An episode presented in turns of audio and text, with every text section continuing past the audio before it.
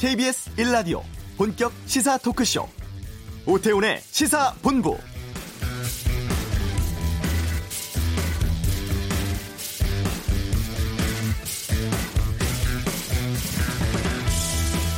북한의 대외 선전 매체 메아리가 오늘 북미 간 새로운 관계를 수립하고 완전한 비핵화로 나가려는 것이 우리의 확고한 입장이라고 밝혔습니다. 하노이 회담에 대한 평가도 결렬이라는 표현 대신에 앞으로도 긴밀히 연계해 회담에서 논의된 생산적인 대화를 이어나가기로 했다며 의미를 부여했는데요. 어, 최근 북한이 일부 폐쇄 혹은 동결했던 시설들을 다시 복구하는 걸로 보인다는 일부의 우려 불식하고 협상 지속 의지를 내비친 것이 아닌가 싶기도 합니다만 단계적 동시 행동을 주장해온 북한이 미국 측이 최근 표명한 일괄 타결적으로 방향을 바꾸기에는 쉽지 않아 보이기도 합니다. 오태훈의 시사본부 잠시 후 이번 주 한반도 눈에서 교착 상태에 빠져든 북미 관계의 전환점 무엇일지 접촉은 언제쯤 재개될지 전망해 보겠습니다. 사립유치원 사태의 대안으로 떠오른 협동조합 유치원이 새로 문을 열었다고 합니다. 이슈에서 살펴보고 아는 경찰에서는 걷잡을 수 없이 커져가는 버닝썬 사태에 대해서 자세히 짚어보는 시간 갖겠습니다. KBS 라디오 오태훈의 시사본부 지금 시작합니다.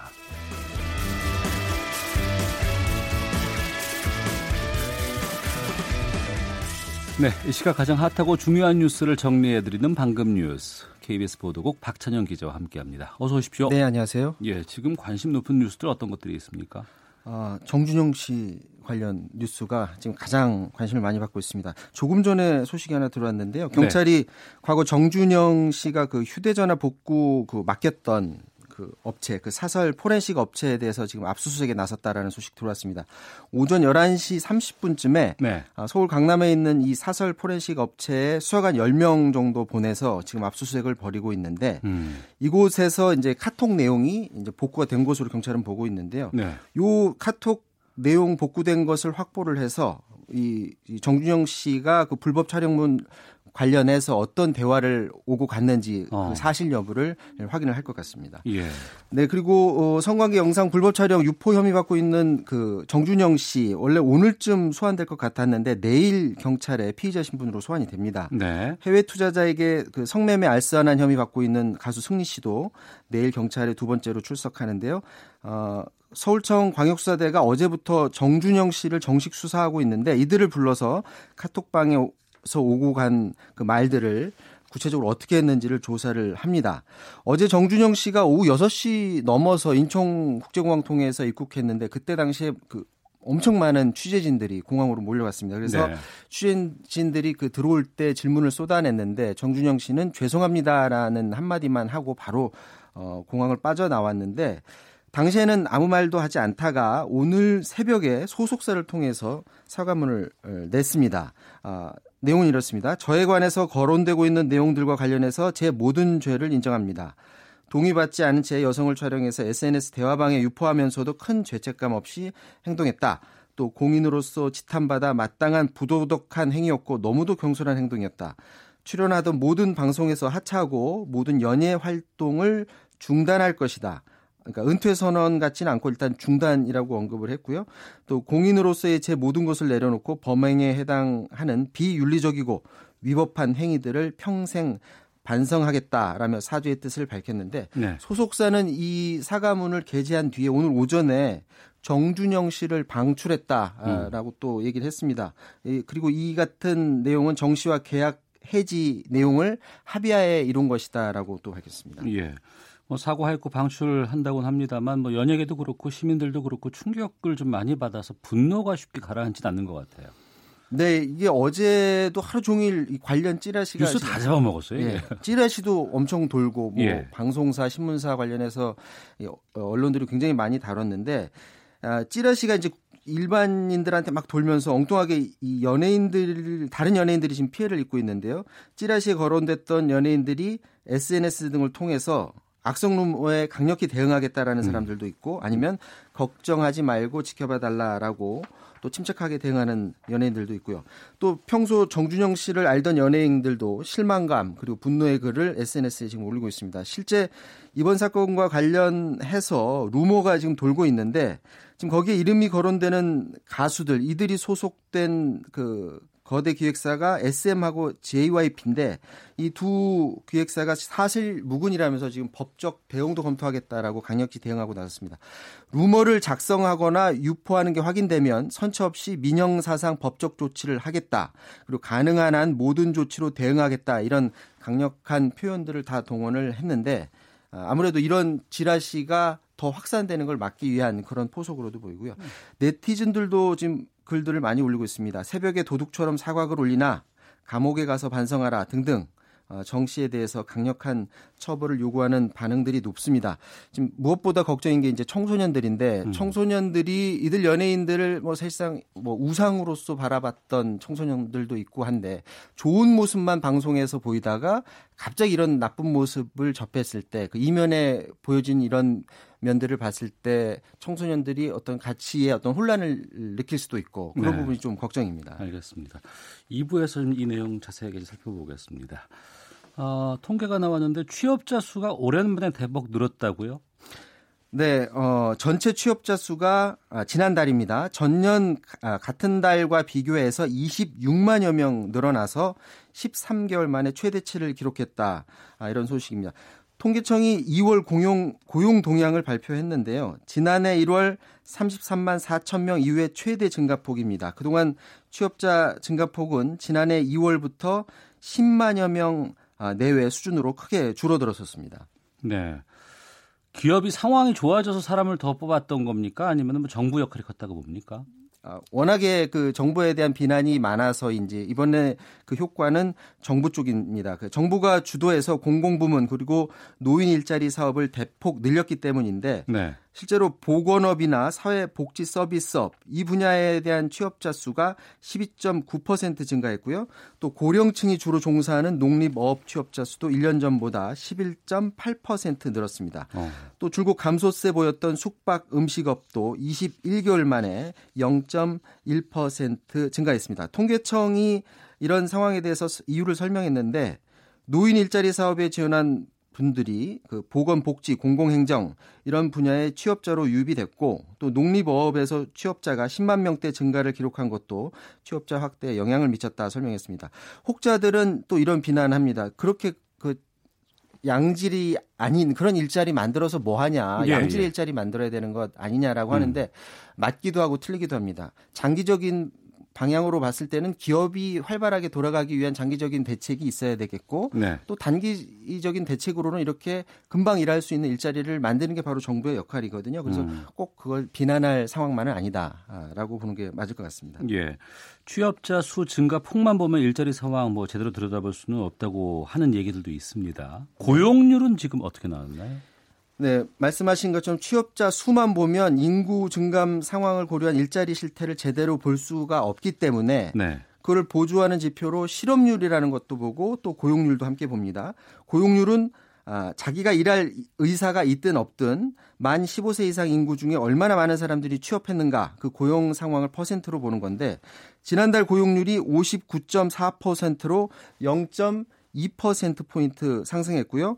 또 OECD 비교 기준인 15세에서 64세 고용률은 65.8%로 1년 전과 같은 수준입니다. 그러니까 취업자 수가 크게 늘긴 했는데 전체 대상 인구 중 고용된 사람들을 봤더니 아주 조금이긴 하지만 음. 좀 늘었다, 조금 좋아졌다 이렇게 볼 수가 있겠습니다. 네, 이 소식 하나만 좀 확인할게요. 국회 본회의에서 오늘 미세먼지 대책법안 처리하기로 했는데 통과됐습니까?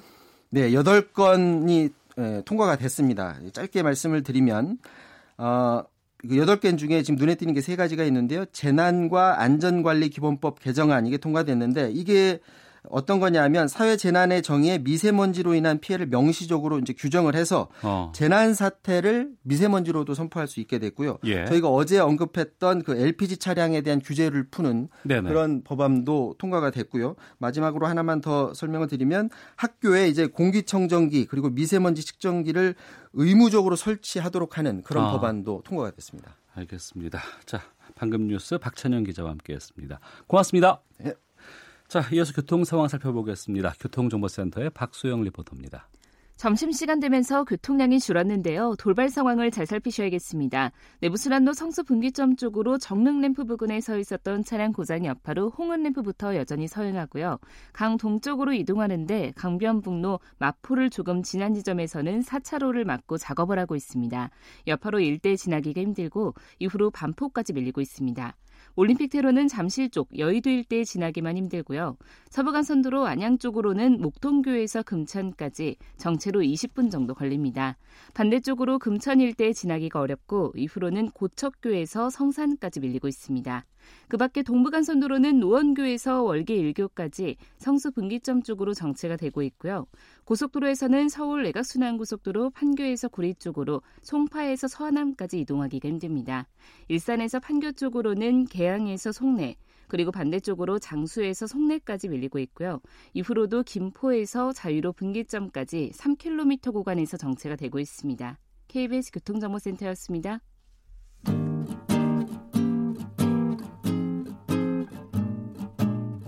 KBS 1라디오 오태훈의 시사본부 여러분의 참여로 더욱 풍성해집니다.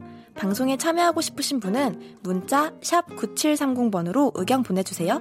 애플리케이션 콩과 마이케이는 무료입니다. 많은 참여 부탁드려요.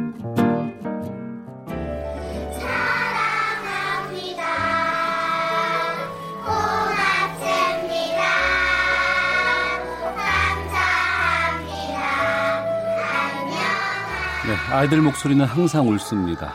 지난해 불거진 각종 유치원 비리 또 한유총 주도의 유치원 계약 연기 사태 등을 거치면서 사립 유치원의 회계 투명성 높이고 국공립 유치원 확충 필요하다는 목소리 커지고 있는데요. 그 대안으로 유치원의 공공성을 확대할 수 있는 새로운 형태 유치원이 있다는 소식이 들려왔습니다. 어제 개원을 했다고 하는데 현장에 KBS 라디오의 김우광 프로듀서가 다녀왔습니다. 어서 오세요. 안녕하세요. 예. 어디 다녀오신 거예요? 네, 어제 노원구 상계동에 위치한 꿈동산 아이 유치원 개원식이 있었습니다. 네. 이 유치원은 개원 전부터 사회적 협동조합 형태로 문을 연다는 소식이 들려와서요. 네. 굉장히 화제가 됐었는데요. 그 개원식 현장에 다녀왔습니다. 사회적 협동조합의 유치원이 어떤 거예요? 작년에 사립 유치원 비리 문제가 사회적 문제로 관심을 많이 끌었었잖아요. 예. 그래서 정부가 지난해 10월 달에 유치원의 공공성을 높이기 위한 새로운 모델들을 마련을 했습니다. 뭐 크게 공영형 유치원, 매립, 매입형 유치원, 부모 협동형 유치원 등이 있는데요. 예. 조금 설명을 드리자면 공영형 유, 유치원 같은 경우에는요. 교육청으로부터 재정 지원을 받는 대신에요. 예. 어, 고, 그 운영과 회계 처리를 공립 수준으로 이제 좀 철저하게 하는 유치원의 형태고요. 매입형 유치원 같은 경우에는 시도교육청이 기존의 사립 유치원을 매입 그러니까 사들여서 공립 유치원으로 전환하는 형태입니다. 네. 제가 어제 갔다 왔던 곳은 부모 협동형 유치원인데요. 음. 학부모들이 협동조합을 만들고요. 그 사립 유치원을 직접 운영하는 모델이고 학부모, 교사, 지역 사회가 함께 만드는 사회적 협동조합 형식입니다. 네. 네, 일단 아이 유치원이 어떤 과정을 거쳐서 만들어 왔는지요. 만들어졌는지 어제 있었던 개원식에 참여한 학부모 대표의 목소리 한번 들어보시겠습니다. 저희는 노원구 상계동에 살고 있는 엄마들입니다. 우리들의 공통점은 아이들이 모두 꿈동산 유치원을 다니고 있다는 점입니다. 우리는 여러 조언을 통해 학부모, 교사, 마을이 함께 아이들을 키우는 협동조합 유치원에 도전해 보기로 했습니다. 대한민국의 첫 사회적 협동조합 유치원의 롤모델이 되기 위해 우리 엄마들은 모이고 회의하고 의견을 모았습니다. 꿈동산 아이 유치원에서 작은 아이들이 큰 꿈을 계속 키워나가길 소망합니다. 네, 학부모 대표의 목소리인데 꼭 방송하시는 분 목소리 같은 그런 느낌이 드는데, 그런데 이 협동조합 유치원 개원할 때까지 과정이 순탄치는 않았다면서요? 네, 원래 꿈동산 아이 유치원이 사립 유치원이었는데 네. 지난 2017년에 설립자가 갑작스럽게 사망을 했어요. 어. 그래서 폐원 위기를 맞았었는데 당시의 규정에는 설립자가 사립학교 시설을 소유해야 했었기 때문에 사망 시에는 어떻게 해야 되는지에 대한 규정이 없었던 거예요. 규정 자체가 없었어요. 네, 그래서 그래서 폐원 위기를 맞았었는데 학부모들이 직접 나서 나서서 폐원을 연기하고요. 직접 교육청, 국회 등을 찾아다녔습니다. 음. 그래서 이런 노력의 결과로 지난해 정부는 국무회의에서 이 규정을 개정을 했어요. 네. 그래서 학부모와 교사가 설립한 협동조합이 유치원을 임대해서 운영하는 방식의 길이 만들어진 겁니다. 어. 그동안 이렇게 닫혀있던 새로운 어떤 그 형태의 유치원의 모델이 지금 열게 된 것 같은데 네네. 관심이 많아서인지 많은 분들께서 어제 자리 찾아주셨다고요? 네, 뭐 새로운 형태의 대안적 유치원이다 보니까 관심들이 많이 쏠렸었고요. 어. 개원식에 뭐 조희연 서울시 교육감도 찾아왔었고 이 지역구를 기반으로 하고 있는 우원식, 김성한 더불어민주당 의원들도 찾아왔었고요. 유은혜 부총님 겸그 교육부 장관은 일정상 축사를 보내오기도 했습니다. 예. 그러면 현장에서 아이들을 직접 대하는 선생님들도 계셨을 것 같은데 목소리 좀 들어보셨습니까? 그 제가 5학년 반 담당하고 있는 선생님 한 분을 만나봤는데요. 예. 일단 목소리 들어보시겠습니다. 일단은 어머님들이랑 다 같이 참여를 해서 유치원이 운영이 되니까 다 공개에 대해서 어머님들도 유치원을 믿고 유치원도 어머님들이 원하는 바가 뭔지 알고 그걸 하니까 좋을 것 같고요. 그리고 사회적 협동조합으로 가면서 저희 선생님들이나 아이들이 모두 흩어지지 않고 한 곳으로 모여서 다 같이 3년을 같이 갈 수 있다는 것이 좋은 점이었어요. 네, 사실 이 사립 유치원 선생님들은 상시적인 고용 불안 문제를 또 겪고 있어요. 네. 근데 이번에 출범한 사회적 협동조합 모델은 이런 어떤 고용 불안 문제도 해결할 수 있는 새로운 대안 중의 하나로 뭐 제시될 수도 있는 점이 뭐 좋은 점인 것 같습니다. 네, 새로운 대안이라고 말씀하셨습니다만 네. 뭐 이렇게 등장하는 건 바람직해 보이기도 하지만 이걸 일반적인 사례로 확장하기에는 좀 부족하지 않을까 이런 예가 많이 있을까라는 고민도 좀 들거든요. 어쨌든 새로운 어떤 대안들이 제시, 그 등장하는 건 분명히 반가운 일이지만 어, 한편으로는 현실적인 한계도 분명히 존재하는 게 사실입니다. 예. 가장 큰 문제는 예산 문제인데요. 예를 들어서 공영형 유치원 같은 경우에는 재정기 재정을 지원해주는 기간이 3년으로 제한돼 있고요. 매입형의 경우에는 시 교육청이 시립 사립 도서관을 사들이는 구조이기 때문에 유치원을 네, 아. 그, 어, 사립 유치원이 뭐 협조를 하지 않는다든지 네. 특수한 경우가 아닌 이상에는 한계가 분명히 존재를 하고요. 그리고 부모 협동형 같은 경우에는 이 유치원을 설립할 공간 자체를 찾는 게 굉장히 어려운 부분이 있어서 네. 실제로 뭐 경기도 하남시, 서울시 도봉구 같은 경우에도 비슷한 모델을 들이려고 했는데 이 설, 어, 설립이 무산되는 과정을 겪기도 했습니다. 음, 알겠습니다. 뭐 관련해서 또 학부모들의 불안을 해결하기 위한 근본적인 대안 이것도 좀 연구해 보셨다면서요? 그 사실 저는 미혼이라서 아직, 아직 아이가 없는데요. 예. 그 아이 그 학부모님들이 아이를 유치원을 보낼 때 가장 걱정하는 부분 중에 하나는 이 음. 유치원이 내 아이를 보낸 유치원이 안전한 곳인가, 투명하게 운영되는 곳인가에 대한 부분이 가장 클 것 같다는 생각이 드는데요. 그래서 서울시 교육청도 지난 10일 사학 공공성, 투명성 강화 종합 계획을 발표를 했는데요. 네. 이 관련된 내용을 좀 살펴보면 사립 유치원뿐만 아니라 서울 소재하고 있는 사립조 이런 곳에 에듀파인이라고 하죠. 국가관리 회계 시스템 사용을 의무화시켰고요. 음. 그래서 도입 시기는 올해 상반기 중으로 이제 확정을 했고요. 관련해서 조의연 서울시 교육감 이야기를 한번 들어보겠습니다. 서울에서는 80%가 사립유치원입니다. 그래서 공립유치원이 대대적으로 확충돼야 되고 어, 저는 더 나가서 어, 유아교육이 저는 의무교육으로까지 확장돼야 된다 이렇게 생각을 갖고 있습니다. 한 학기 정도 후에는 완벽하게 공립유치원과 같은 최고의 시설과 환경을 갖는 그런 유치원으로 어, 탈바꿈하게 될 것입니다. 네. 조현 교육감은 앞서 들으신 바와 같이 공립유치원 확충 계획과 더불어서요 사립학교 개정법 이야기도 꺼내 들었습니다. 어, 사립학교법 개정 없이는 사학의 공공성 또 투명성 강화를 위한 어떤 시 교육청의 조치에 한계가 있다는 지적이었습니다. 그 사립 학교법 개정 없이는 한계 있다고 말씀하셨는데요. 네. 이 사립학교법 개정을 하면 그 사립 유치원 문제 해결에는 어떤 식으로 도움이 되는 겁니까? 어, 사실 사학법을 개정해야 된다는 목소리는 되게 오래전부터 있어 왔잖아요. 예.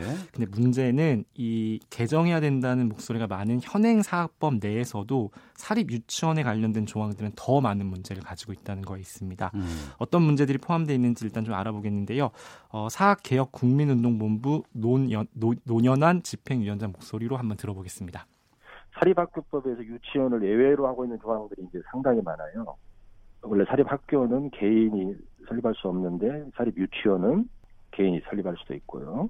어, 기본적으로 사립학교는 임원이 겸직을 금지하는데 유치원은 어, 유치원장과 이사장을 이제 겸직할 수 있도록 되어 있어요. 요 내용이 이제 박용진 3법 중에 하나가 이제 들어가 있는데 이걸 상당히 이제 문제 삼는 거죠. 안유청에서.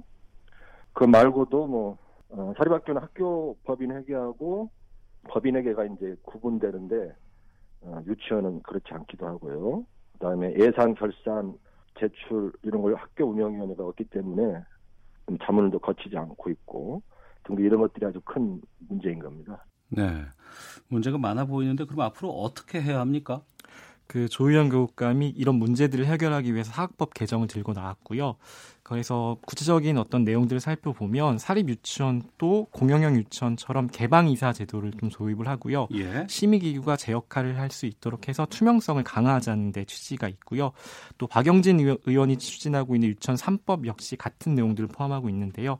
에듀파인 사용을 의무하고 있는 유아교육법 개정이라든지 그다음에 설립자와 원장을 겸임을 금지하게 만드는 사립학교법 개정안 그리고 학교 급식법 개정안이 담겨 있는 박용진 3법 등의 어떤 제도적인 개선을 통해서 이런 문제들을 좀 해결하려고 하는 노력들을 하고 있습니다. 네.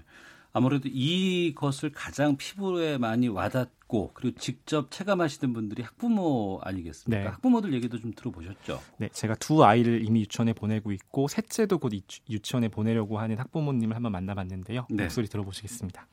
지금 7살, 5살 두 아이 보내고 있고 셋째도 보낼 예정이에요. 폐원 위기에 처해 있었을 때도 저는 그때 셋째를 임신한 만삭인 몸에도 불구하고 시위 현장에도 같이 나가고 유치원을 시키려고 너무 많이 노력을 했거든요.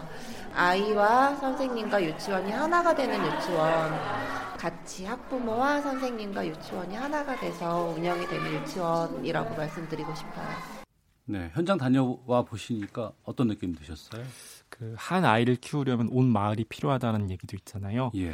음, 선생님, 학부모, 더불어 지역 사회가 아이를 보살펴 줄 수 있는 유치원 모델은 굉장히 바람직한 방향이라는 생각이 들었고요. 음. 하지만 이건 어쩔 수 없이 대안적인 모델의 한 방법일 것 같고요. 네. 이걸 뒷받침해 주기 위해서 뭐 정치권, 교육계가 관심을 기울이고 관련 법 개정들을 좀 선행해서 개선해야 되지 않을까라는 생각이 좀 들었습니다. 유치원 개혁에 관해서는 지난해부터 상당히 많은 뉴스가 나왔었습니다. 네네.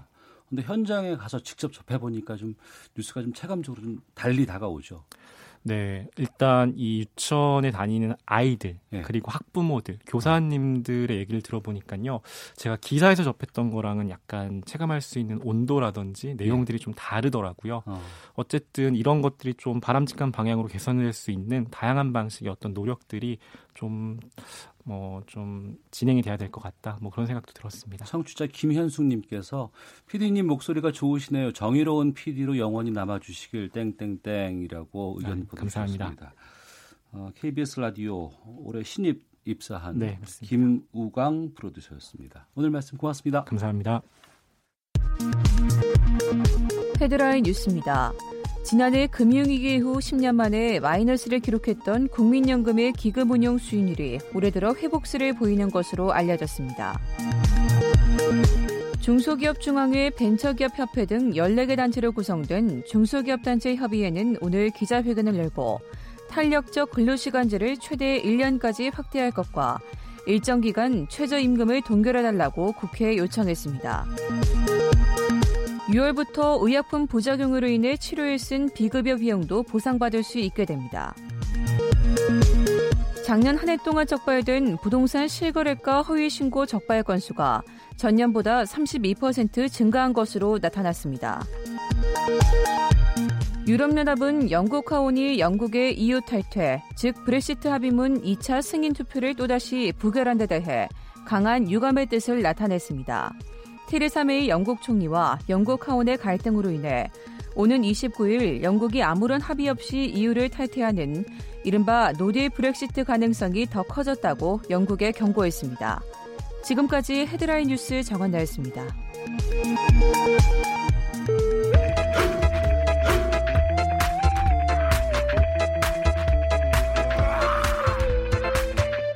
오태우래 시사 본부 네, 2차 북미 정상회담 이후 처음으로 김정은 북한 국무위원장이 공개 석상에 모습을 드러냈습니다.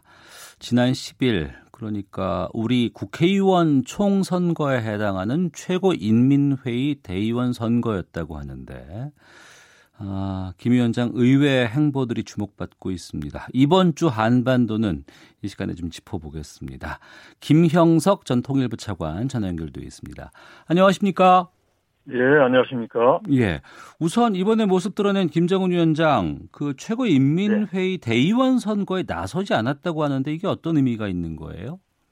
어떻게 보면 아주 매우 이례적입니다. 기존에 이제 김일성 주석이나 김정일 위원장도 다 이제 최고인민회의 대의원 자격을 이제 가지고 있으면서 국가 네. 주석이나 이제 국방위원장 직위를 어, 수행했단 말이죠. 네. 그래서 이번에 하지 않는 건 매우 이례적인데 그걸 굳이 이제 의미로 해석을 한다면 예.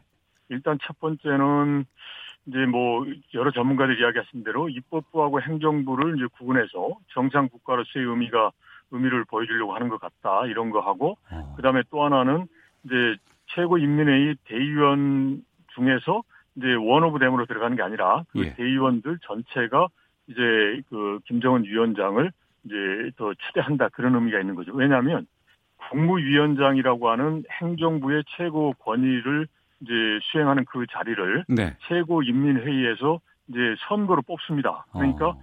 최고인민회의 이제 대의원들이 전체로 해서 소위 북한이란 체제를 움직일 수 있는 최고 지도자로 김정은 위원장을 이제 선출한다. 네. 그런 의미에서 이제 기존에 이제 일반 대의원과는 이제 다른 급이다라는 음. 걸 보여줄 수 있고요. 네. 그 다음에 저는 이제 그것보다는 아마도 이제 그 일반 그 인민들을 대표해서 그리고 인민들을 위한다는 그런 의미에서 아마도 이제 그런 대의원이라는 형식적인 것을 이제 이제 그만두고 음. 이제 실질적으로 본인은 이제 이제 그 일종의 이제 국무위원장으로서 이제 현업에 집중을 하겠다. 그리고 또 전체적으로 해서 이제 최고인민회의 인민들이 이렇게 총리를 모아서 추대해주면 그걸 수행하겠다라는 복합적인 의미에서 한 게 아닌가 싶습니다. 네. 여러 가지 여튼 특이한 거라서 예. 앞으로 어떻게 행보를 보이는지 그걸 봐야지 정확한 의도가 나올 것 같습니다. 예.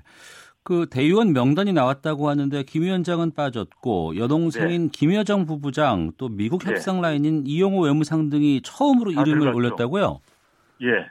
보통 이제 대의원을 하면서 당이나 내각 그다음에 각 기관의 그런 주요 직위도 같이 겸직을 합니다. 예. 이제 그리고 어떻게 보면 주요 인물들인 거죠. 지금 보면 김여정이라든지 이런 사람이 들어왔다는 것은 음. 이제 김정은 체제에서 지금 두 번째 최고 인민회의 대의원 선거를 하는 거 아닙니까? 네. 그래서 네. 이제 그 사람들의 북한이라고 하는 시스템에서의 그런 역할이 어느 정도 안정됐다라는 거죠. 안정되고 이제 최고 지도층에서부터 인정을 받는 이제 그런 위상을 확보했다 그런 의미가 있겠습니다. 네. 그 미국과의 협상 라인에 있던 인사들이 대거 포함됐다면서요? 그렇죠. 예, 예. 어. 그러니까 기본적으로 이제 이형호 그다음에 이수영, 최선 이게 다 됐단 말이죠. 그러면 그걸 놓고 보면 그 사람들에 대한 나름의 그 신임이라 그럴까? 그리고 이제 그 사람들이 계속 앞으로도 이제 계속 활동한다는 걸 의미를 하죠. 네. 그래서 이제 앞으로 기존에 지금 작년부터 계속 돼 왔던 그 북미 간의 그 협상에 이제 기존 그 라인업과 함께 기존의 그 흐름과 이제 나름대로의 그런 그 어떤 방향이 이제 유지될 수도 있겠다라고 음. 예, 전망을 해볼 수도 있겠습니다. 네. 이번에 그 협상에서 결렬되고 나서 혹시 문책성 네. 이런 것들이 있지 않을까 싶은데 그런 부분들이 지금 안 보이는 상황이에요. 제가 보기에는 문책성보다는 예. 이제 그 북한이라는 특성이 우리하고 좀 다르거든요. 그러니까 어. 최고 지도자의 그 의중을 수행을 하기 위한 거니까 그러니까 즉 김정은 위원장의 생각과 같이 한 사람들을 쭉 이제 대미 협상 라인으로 이제 그 구성을 했단 말이죠. 예. 그러니까 예를 들어 생각이 달라서 문체가 한다 이런 건 아니고 음. 이제 그런 전체적으로 해서 같이 팀워크를 했던 거죠. 네. 이제 그런 상황이다 보니까 문책성으로 보기에는 좀 이제 그걸 저희가 우리 예상하는 것은 어 조금 다르지 않나 싶습니다. 알겠습니다. 네. 네. 트럼프 대통령과의 뭐 새로운 담판 위해서 여러 가지 뭐 전략도 짤 것 같고 네. 새로운 협상 같은 것들이 지금 나올 수 있는 상황입니까? 그렇죠. 결국은 이제 지금 북한의 입장에서는 이제 영변 말고 다른 이제 핵과 관련된 프로그램도 이제 미국과 협상을 할 수는 있다. 그렇지만 현재 상황에서는 이제 영변만을 가지고서 부분적 제재를 하는 게 가장 현실적인 방도다라는 거란 말이죠. 네. 그래서 이 부분을 미국이 받아줄 때까지 이제 북한이 얼마만큼 이제 선전전도 하면서 이제 버티느냐 이거 하고 예. 그다음에 또 하나는 이런 상태에서 보면 이제 지금 북한이 이제 그 소위 ICBM이라든지 이런 부분에 대해서 이제 어 재개를 할 그런 이제 동향을 보이지 않습니까? 그러면 그게 트럼프 대통령한테는 내부적으로 그게 압박으로 오는 거거든요. 음. 그러니까 이- 이러다가 혹시 북한이 미사일을 하나 쏘아버리는 거 아니냐. 그러면 지금까지 치적으로 내세웠던 게 다 사라져 버리니까. 그러니까. 그러면 이제 트럼프 대통령은 혹시나 북한이 그렇게 나오지 않을까 그러면서 이제 한번 북한하고 협상을 해봐야 되겠네 이런 이제 유인도 있을 수 있거든요. 그래서 지금 현재 상황은 양쪽에서 어느 정도 배심 있게 좀 그 기다려 보느냐 예. 이제 이런 상황이 같아요. 그런데 어. 이런 상황을 마냥 그 방치해서는 좀 어렵고요. 예. 왜냐하면 이제 경우에 따라서 이제 북한에서 이제 전체적으로 미국의 입장이나 국제사회의 정세에 대해서 완벽하게 아는 건 아니지 않습니까? 그러니까 네. 옛날 방식으로 해서 슬쩍 이것을 이제 ICBM을 인공위성이다라고 하면서 한번 쏘면 미국이 양보하지 않을까 이런 쪽으로 하다 보면 이제 예를 들어서 미국은 야 이거 미사일 쐈구나 이것은 안 된다. 음. 당장 양보하기 어려우니까 제대로 더 강화하는 쪽으로 가자. 그러면 이제 상황이 꼬일 수도 있거든요. 네. 그러니까 이런 상황에서는 이제 절실하게 이제 물밑 접촉을 해서 이제 서로의 이제 의중을 타해서 서로가 파국으로 가는 걸 이제 막자. 그러면 이제 서로가 이제 좀 큰 걸음을 걷는 게 좋지만 네. 이제 일단은 현실적으로 작은 걸음부터 이제 가는 걸로 해서 이제 다시 한번 또 이제 협상을 하는 쪽으로 음. 이제 유도를 하는 게 이제 지금 필요한 시점이라고 생각합니다. 네. 북미 정상회담 끝난 이후에 미국 쪽이 이제 비핵화 해법으로 이제 일괄 타결적으로 이제 바뀌었습니다. 네. 그러니까 어, 단계적인 비핵화를 예. 주장하고 있는 북한과는 지금 접점 찾기가 힘든 상황인데 예. 그 폼페이오 미 국무장관이 어제 이런 얘기를 했어요. 예. 북핵이 미국에 대한 진짜 위협이다. 우리가 봐야 예. 하는 건 행동이다. 예. 이 발언은 어떻게 해석해야 할까요? 그러니까 일단 이 북한의 핵이 미국에 대한 진짜 위협이라고 그러니까 이제 이거죠. 이제 그 소위 그 북한의 핵 문제를 이제 방관하는 게 아니다라는 거니까 예. 일단 그 긍정적인 것 같고요. 음. 그리고 이게 진짜 위협인데 말로만 하는 게 아니라 행동, 실질적인 조치가 있어야 된다라는 이제 현실적이고 실용적인 입장을 보인 겁니다. 그래서 네. 일단 그 말은 이제 좋은 것 같고요. 근데 지금 최근에서 보면 조금 전에 말씀하신 대로 이제 단계적이 아니라 그냥 빅딜이라는 명칭으로 해서 모든 걸 한꺼번에 하려고 하는 이제 그런 쪽으로 입장이 이제 경도되는 조짐을 보인단 말이죠. 네. 그래서 이런 쪽으로 가면 다시 또 90년대부터 해왔던 이제 북한과의 그런 그 일종의 이제 갭이 근본적인 차이로 인해서 다시 또 헛바퀴를 도는 그런 상황으로 갈 수 있거든요. 그러니까 어. 이걸 이야기해서 이제 모든 걸 먼저 이제 비핵화를 하고 난 다음에 제재 해제한다 이런 게 아니라 예. 이제 소위 포괄적으로 비핵화한다 합의를 하고 이행은 좀 단계적으로 하는 식으로 이제 그런 되지 않겠습니까? 예를 들어서 이 오늘 이제 북한의 핵에 대해서 모든 걸 포기한다라고 하지만 그게 바로 내일 다 실행되는 게 아니거든요. 네. 그럼 이제 구체적으로 하나하나 비핵화되는 것은 거기에 상응하는 이제 조치를 취해가면서 단계적으로 이행할 수 있으니까 음. 포괄적 합의, 단계적인 이행이라는 그런 구도로 미국도 이쪽으로 오고 그다음에 북한도 올 수 있도록 여러 가지 이제 설득하는 노력이 좀 필요한 상황이라고 봅니다. 네. 근데요, 그 물론 이제 네. 그뭐 슈퍼 매파라고 하는 존 볼턴 같은 경우에는 네. 뭐 강하게 얘기를 했다고는 하지만 네. 이번에 그 하노이 회담에서 합의문 초안 작성했다고 하는 비건 같은 이건, 경우에는 네, 네. 뭐 단계적인 얘기들도 많이 해왔던 것이 사실이거든요. 그렇죠. 그런데 이번에 점진적인 비핵화는 없다면서 좀 강경한 원칙을 천명했는데 이건 어떻게 봐야 될까요? 그러면서 이야기를 했어요. 그러니까 이제 외교의 문은 열려 있다라는 거고, 어. 그리고 그 FFVD 최종적이고 완전한 비핵화의 목표는 변함이 없었다. 예. 이제 라는 걸 이야기한단 말이죠. 그래서 제가 보기에 여기서는 이제 그 아까 말한 대로 이제 양측이 서로 배심을 가지고 이제 힘겨루게 하고 있는 상황이거든요. 예. 그러니까 최저 강한 모습을 보여주는 거죠. 음. 그래서 지금 비, 그 비건의 머릿속에 있는 거는 이제 포괄적인 합의를 하는 거죠. 이미 이제 영변 플러스 알파가 나왔으니까 네. 이 상황에서 플러스 알파를 제외하고 영변만 가지고 한다는 것은 안 되지 않습니까? 음. 그러니까 영변 플러스 알파라는 걸 가지고 포괄적인 합의를 하고 이제 소위 그저 이제 동시에 병행하는 그러니까 즉 단계적으로 가는 이제 그런 접근법으로 이제 가는 게 현실적이고 아마도 그런 쪽으로 비건이 계속 이야기하지 않느냐. 그래서 이제 뭐 small deal은 없다 그러지만 그 뒤에 보면 외교의 문은 열려 있다. 그리고 뭐 이제 제재는 더 이상 강하지 않겠다라고는 이야기하잖아요. 그러니까 네. 바로 그런 차원에서 조금 접점을 찾을 수 있는 여지는 여전히 좀 남아 있다 어. 판단이 됩니다. 예, 그랬으면 좋겠는데요. 좀 네, 그, 예, 그렇게 되도록 노력하고 좀 조율도 많이 해야죠. 예. 물리적인 거리만큼이나 지금 만날 수 있는 시간도 점점 좀, 좀 지연되는 것 같아서 걱정인데 예, 예. 교착 상태가 좀 길어지고 있는 입장인 듯 합니다. 네. 접점을 찾을 수 있을지 어디에서 좀 이 접점을 좀 찾도록 해야 할지가 좀 궁금하거든요. 그 충분히 가능하다고 봅니다. 일단 보면 이제 김정은 위원장도 일단 이제 동창리 쪽에서 움직임이 있지만 네. 지난번에 이제 그 당 초급 선전 일꾼들에 대한 서한에서 보면 지금 최대의 지- 그 문- 혁명적 과업이 경제 건설이다라고 했단 말이죠.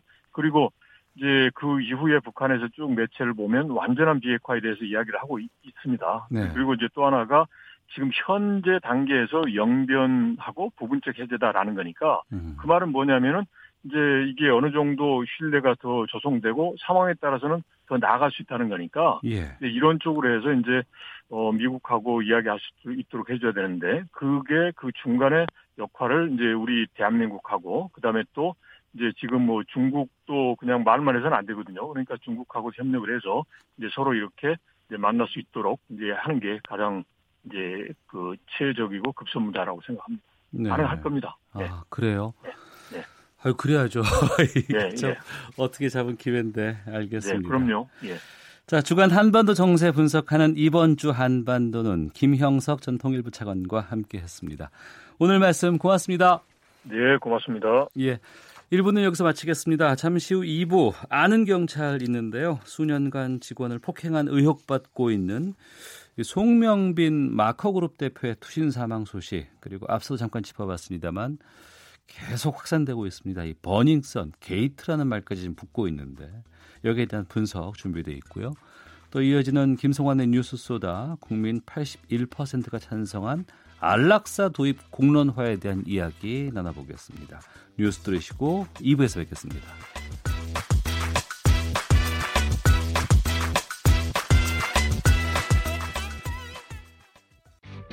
야, 아 왜? 점심시간에 뭐하냐? 자야지. 야, 그러지 말고 이거 한번 들어봐. 아, 뭔데?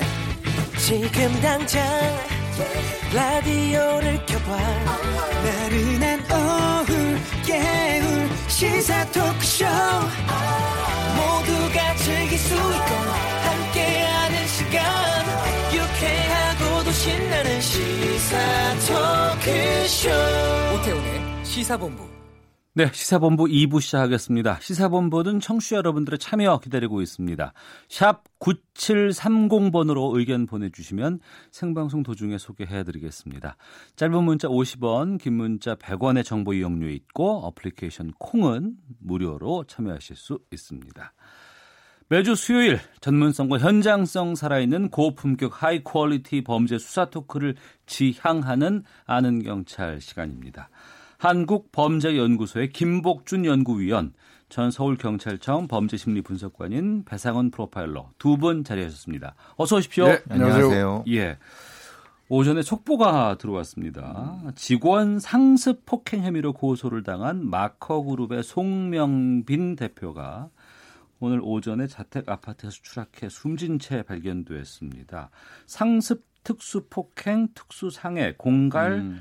뭐 상습 협박 등의 혐의로 구속영장 실질 심사를 오전 10시 반에 앞두고 음. 있었다고 하는데 먼저 이 송명빈 씨가 구체적으로 어떤 혐의 받고 있었는지 좀 정리를 좀 해주세요. 어, 본인의 직원이죠. 네. 어, 본인의 회사 직원인데 그 직원을 뭐 상습적으로 이 저이 폭행했다. 어, 이제 이런 내, 내용이 나와서 그분이 또 고소를 했었고요. 네. 무엇보다도 이제 그 이 폭행하는 장면이 동영상으로 이 나와가지고 어, 사회적으로 굉장히 그 어떤 충격을 줬고 예, 예. 어, 사실 비난도 많이 받았죠. 예. 어, 그래서 아마 이제 이그 사건이 거의 이제 이 저 조사 과정이 종료가 됐던 것 같습니다. 경찰에서. 어. 그래서 경찰에서 사전 구속영장을 청구했던 것 같아요. 신청했던 것 같습니다. 네. 아, 그리고 이제 그게 에, 발부돼서 오늘 아마 아침 10시 반에 이제 법원에서 구속영장 실질 심사를 앞두고 있었던 것 같아요. 네. 그래서 아마 이제 에, 심리적으로 굉장히 압박감을 받은 상태에서 어떤 그 극단적인 선택을 한 게 아닌가 음. 어, 이렇게 생각이 드는데 하여튼 진짜 안타까운 일입니다. 어찌 됐건. 예. 그러니까 법원에서 영장이 떨어지면 이제 바로 이제 그 압수 아니 그 구속으로 지금 이어지는 상황이 예, 예. 늘 앞두고 있던 거 아니에요? 우리가 이제 뭐 이명박 대통령 전 대통령이나 이런 분들 이제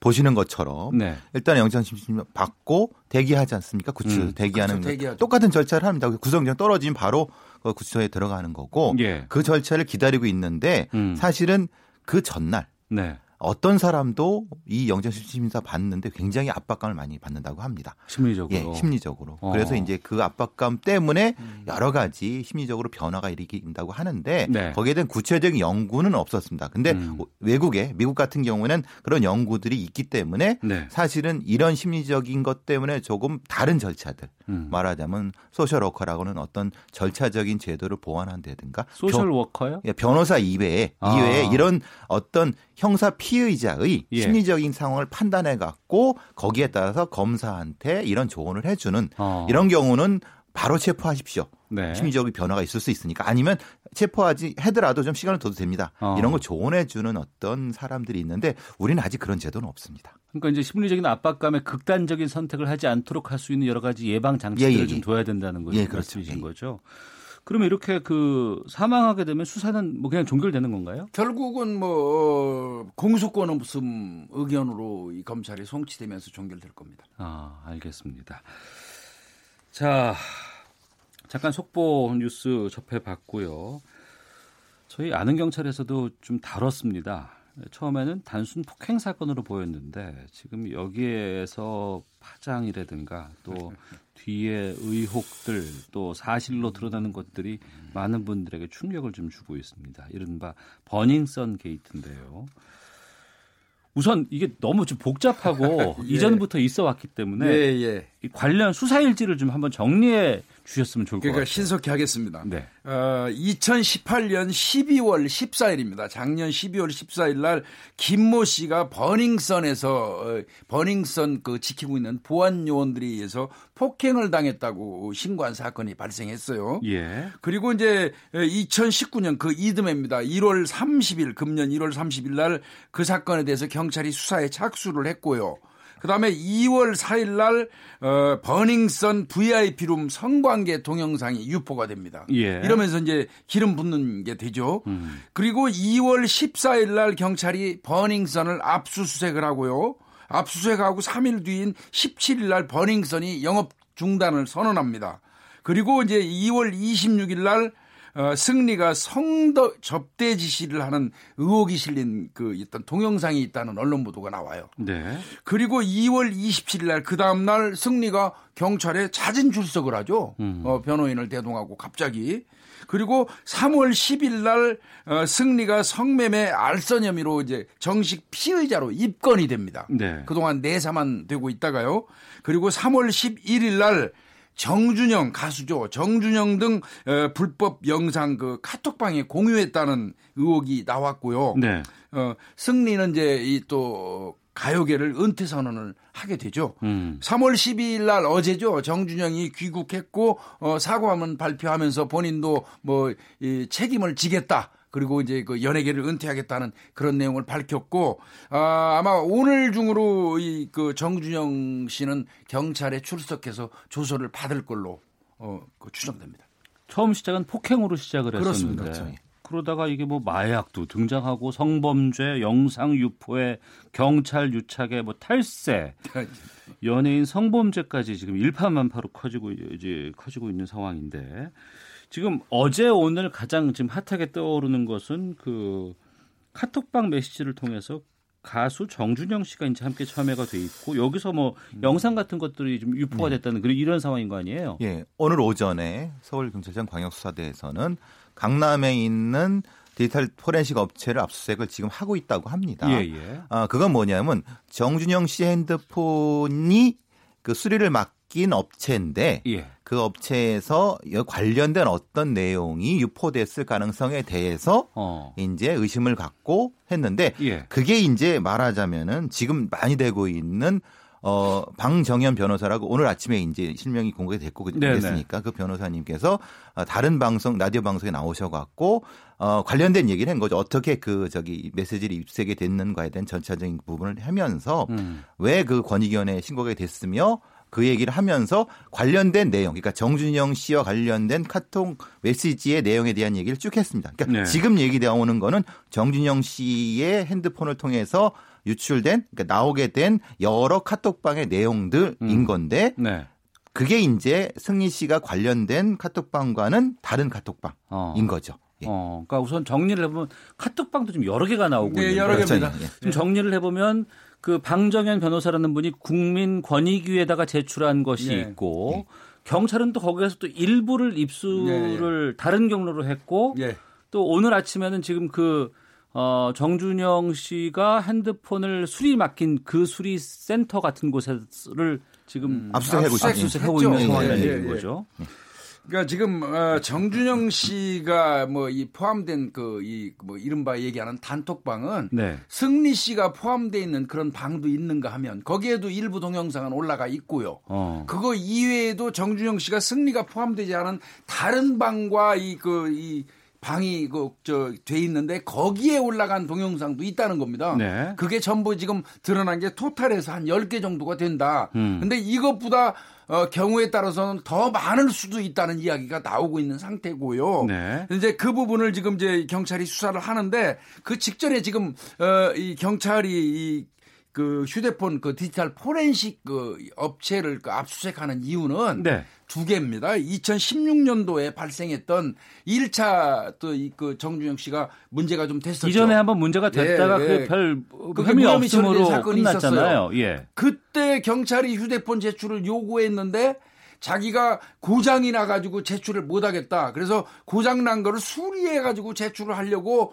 어, 디지털 포렌식 업체에 맡겼더니 거기서 복원이 불가하다는 이야기를 해서 이거는 못 준다 하면서 확인서를 받아온 적이 있었어요. 예. 그걸 경찰이 받았지만 그래도 경찰은 기소 의견으로 검찰이 넘겼고 어. 검찰에서 이제 수사하는 과정에서 음, 이제 무혐의 처리가 됐어요. 예. 그런 건이 하나 있었고 그 다음에 작년 11월에 또 비슷한 게 지능범죄수사대에 또 들어왔었어요. 어. 그때도 이제 경찰이 그 디지털 포렌식 업체에 대한 압수수색을 하려고 영장 신청을 했는데 검찰에서 특정되지 않았다 피해자가 그리고 요전번에 한번 무혐의 처리한 사건의 여, 여, 그 여성 사건일 가능성도 많다. 네. 그러면서 영장을 기각해 버렸어요. 네. 그래서 그냥 어, 경찰이 예, 불기소 처분했거든요. 어. 그러니까 두 건이 그렇게 된 게 있었어요. 예, 예. 그 부분을 확인하려고 지금 아. 경찰이 압수수색을 그 디지털 포렌식 그 회사 음. 사설업체입니다. 네네. 거기를 지금 압수수색하는 겁니다. 아 그런 상황이었기 때문에 압수수색이 가능한 거군요. 그 과정에서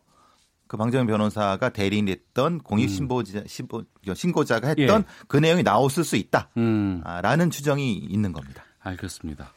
좀 정리를 하고 넘어가야지 예, 너무 그렇습니다. 복잡해서 내용이기 예. 때문에 예, 예, 그렇습니다. 그러면 지금 시점에서 이 정준영 씨는 어떤 처벌을 받을 수 있는 건지 어떤 범죄가 지금 연루가 돼 있다고 아, 보시는지 정리하면요. 지금 정식으로 형- 경찰이 입건한 죄명은 뭐 성폭력 특례법상의 카메라 등 이용 촬영죄. 네. 예, 본인의 승낙을 득하지 않냐고 몰래 감- 몰카라 그러죠. 음. 몰래 찍어서 유포했기 때문에 이거는 상당히 큽니다. 5년 이하의 징역이에요. 어 그래요. 어, 굉장히 큰 죄가 되기 때문에 그 부분에 대한 혐의로 조사를 받는 겁니다. 네. 그 카톡 내용에서도 나오지 않습니까? 음. 그게 다 사실이라고 하면은 무슨 약을 먹여서 네. 찍었다는 둥, 어. 그리고 그걸 같이 봤다는 둥, 예. 그걸 뭐 서로 돌려봤다는 둥, 이게 다 나온다고. 그게 사실이라고 하면은 어. 아까 교수님 말씀하신 그 죄가 적용될 가능성이 높은 거죠. 이거는 고소인이 여부와 상관없는 건가요? 이건 친고죄가 그렇죠. 아닌 거죠. 이건 친고죄. 아 그렇습니까? 예. 어젯밤에 뭐 모든 연예계 활동 중단하고 긴급 귀국했고 어 긴급 체포 이야기도 나오고 하는 것 같긴 하던데 지금 수사는 그럼 뭐 앞으로 어떻게 되는 건가요? 일단은 어, 오늘 중으로 이제 이 자진 출석이죠. 네. 어, 긴급 체포를 하려고 그랬으면 어저께 공항에서 내리자마자 경찰이 긴급 체포를 했어야죠. 음. 근데 긴급 체포를 하면 48 시간 이내에 구속하든 불구속하든 결정을 해야 돼요. 네. 경찰이 굉장히 시간이 촉박합니다. 오히려 더. 예, 오히려. 그러니까 어. 어, 뭐 도주할 우려 갖고 스스로 또 미국에 있다 왔지 않습니까? 예, 예. 그러니까 긴급 체포 안 한 거예요. 예. 그리고 오늘 자진 출석을 시켜 가지고 조사를 하는 거거든요. 어. 그래서 자진 출석해서 조사를 하면 이제 아까 말씀드린 그 카메라 등 이용 촬영죄 부분에 대해서 조사를 할 거고요. 또 일정 부분은 어, 성매매 알선이라든지 하면서 승리 씨하고 그 그 또 주고받은 그 대화 내용들 있잖아요. 음. 그 부분은 참고인 신분 비슷하게 그러니까 즉 말하면 버닝썬 관련된 것도 조사를 아마 경찰이 간접적으로 할 겁니다. 네. 그래서 그 다음에 이제 예. 어쨌든 이제 긴급 체포 안 하고 그 관련된 정진영 씨 변호사 측과 얘기를 통해서 조율을 하고 음. 아까 말씀드린 그 휴대폰, 휴대폰 핵심적인 부분이겠죠. 네. 그 부분에 대한 제출, 제출 아니면 휴대폰에 대한 압수수색까지도 얘기를 하면서 진행 진행이 될 겁니다. 수사는. 그 말씀을 두 분 말씀 들어보니까 2015년, 2016년 이때까지 거슬러 올라가게 되는데 그렇죠. 예. 지금 이런 얘기가 돌고 있어요. 연예계 전체가 상당히 떨고 있다라는 얘기들 나오고 있거든요. 그러니까 휴대전화 분석도 하고 이렇게 네. 하다 보면은 어, 사건 관련자들 내가 연루될 수 있다라고 뭐 어, 고민하는 음. 사람들도 있을 것 같고 이게 음. 상당히 그 폭이 넓어지고 줄줄이 터질 가능성도 있지 않을까라는 생각이 들거든요. 근데 이제 보십니까? 문제는 단톡방이 있고 예. 본인이 정진영 씨랑 아, 뭐 카톡 대화를 했다 하더라도 어. 그게 법에 저촉되지 않으면 상관없습니다. 네. 문제는 이제 연예계이기 때문에 음. 혹시 이름이 올라가서 도덕적 비난. 예, 그래서 받을까봐 그 걱정을 하시는 거고 네. 그 부분은 적법한 절차에 따라서 처리하면 되는 건데 문제는 이제 좀 언론들이 앞서가기 보도 때문에 이름이 노출돼 갖고 특히 여자 연예인들이 그런 피해를 받을까봐 그런 것 때문에 그런 건데 음. 만약에 어떤 사람이라도 죄를 졌으면 처벌 받아야죠. 그럼요. 뭐 당연히 예. 그러니까 그 상황은 다통 내용을 보게 되면은 확인될 수 있을 겁니다. 다만 네, 확인할 거는 있어요.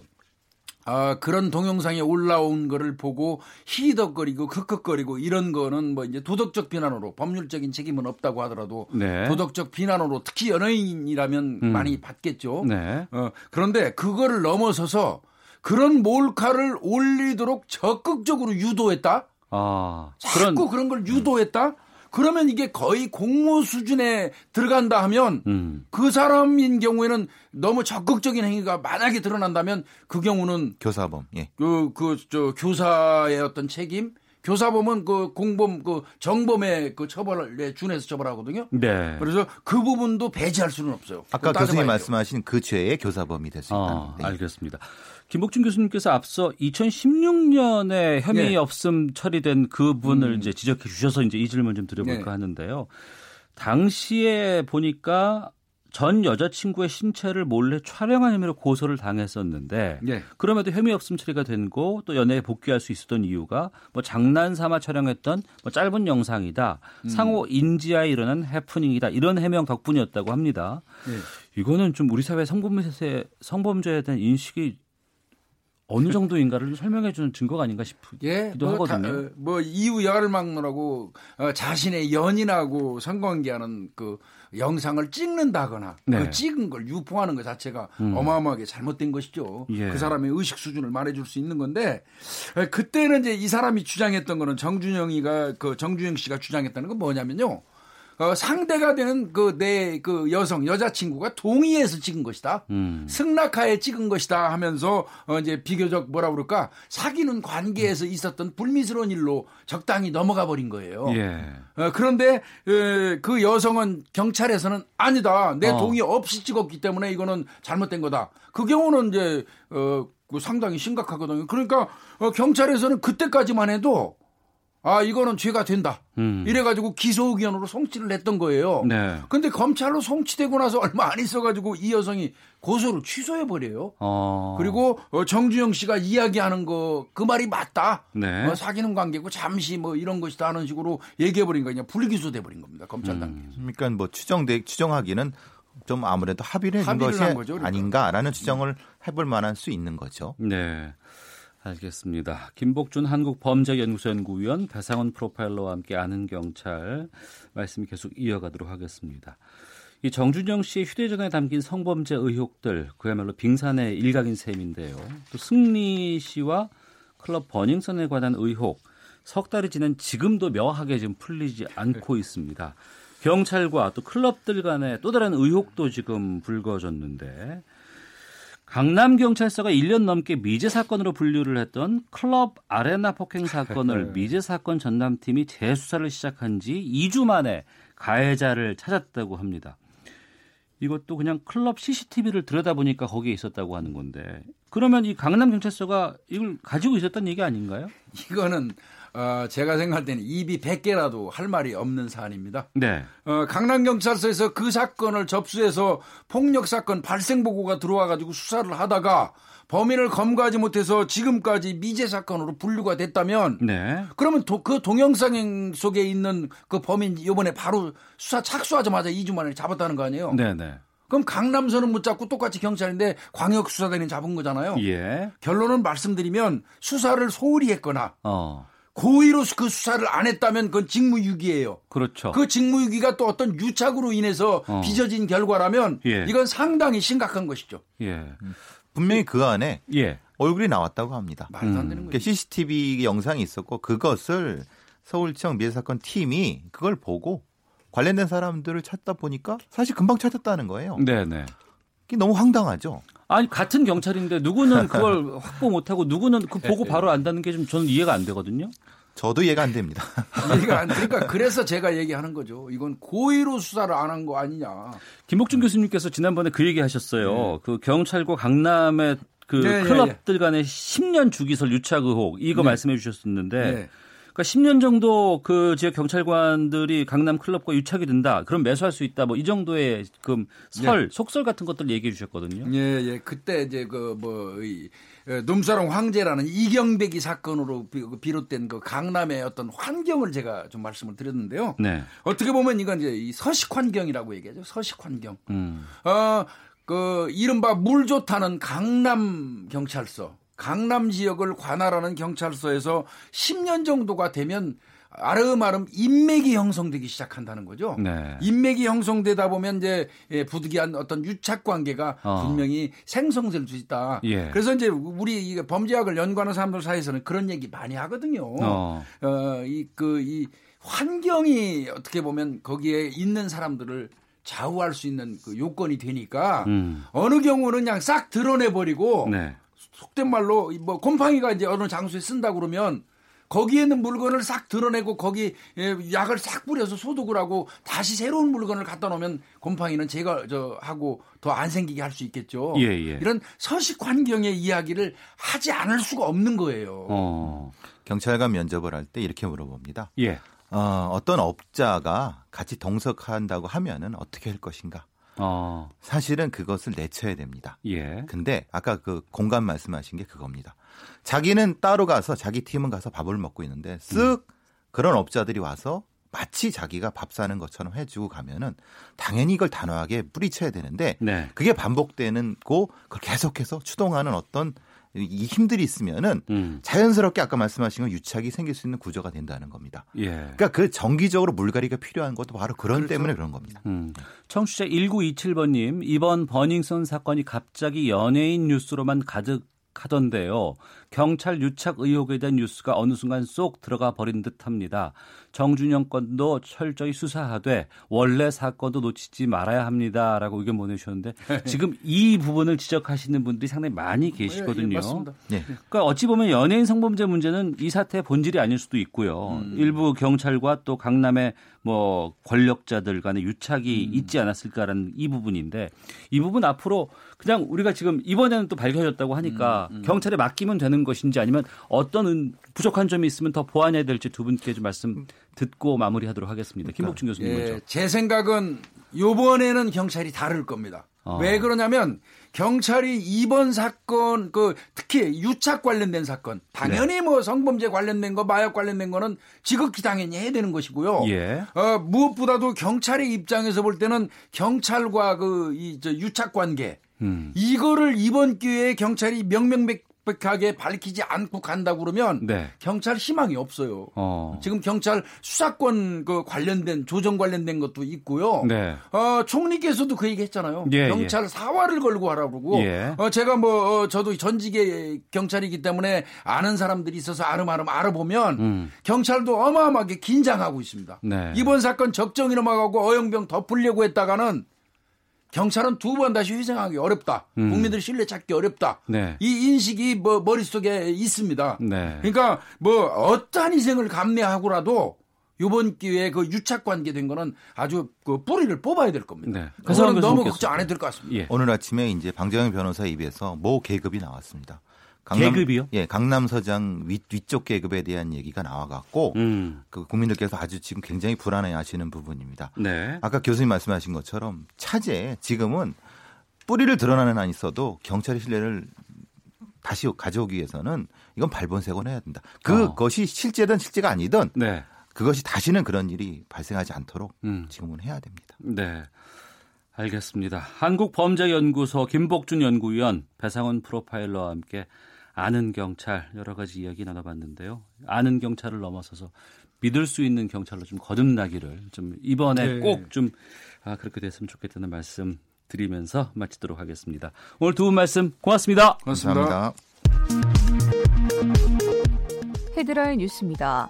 정부가 개성공단 기업인들이 당초 오늘로 신청한 방북을 보류하고 미국 등 국제사회와의 협의 등을 거쳐 22일까지 결론을 내리겠다고 밝혔습니다. 비핵화와 남북협력 사업을 위한 대북 제재 등 실무 현안을 조율하는 한미 워킹그룹 대면회의가 미국 현지 시간으로 14일 워싱턴 DC에서 열립니다. 주택 매매 거래 위축 등의 영향으로 지난달 주택담보대출 증가 규모가 지난 1월 대비 소폭 축소된 것으로 나타났습니다. 지난해 4분기 서울의 주택 구입 부담 지수가 10분기 연속 올라 관련 통계를 작성한 2004년 이후 가장 오랫동안 상승세가 이어지고 있습니다. 신한카드와 하나카드 등 국내 4개 카드사 노동자들로 구성된 사무금융서비스 노조는 오늘 오후 기자회견을 열어 현대 기아차가 카드 수수료 소액 인상을 이유로 카드사의 가맹점 해지 통보를 하고 자신들이 정한 수수료를 강요하는 방식의 갑질을 하고 있다며 금융당국의 철저한 감독과 개입을 촉구할 계획이라고 밝혔습니다. 지금까지 헤드라인 뉴스 정한나였습니다. 이어서 기상청의 강혜종 씨 연결합니다. 네, 미세먼지 정보입니다. 불과 어제 오전만 해도 중서부 지역의 공기가 탁했는데요. 어제 오후 늦게부터 바람이 강하게 불면서 미세먼지 농도 보통 단계를 회복했습니다. 서울의 초미세먼지 농도가 1세제곱미터당 한 자릿수인 9마이크로그램, 부산 12마이크로그램 등 전국 평균 10마이크로그램으로 온통 푸른색 일색입니다. 내일도 대기의 질이 좋겠습니다. 남녘에서 꽃 소식이 전해지는 가운데 꽃전선이 북상하는 길목에서 꽃샘추위가 찾아왔습니다. 오늘 아침 영하권의 최저 기온을 보이는 곳이 많았습니다. 오늘 낮 기온은 서울 8도, 강릉, 대전, 대구 10도 등 6도에서 12도 분포로 어제와 거의 비슷하지만 바람이 불어서 어제보다는 쌀쌀하겠습니다. 내일 아침에도 바람이 강한 가운데 영하권의 기온 보이면서 조금 춥겠습니다. 내일 아침 기온 서울 영하 2도 등 영하 10도에서 영상 2도의 분포가 되겠고요.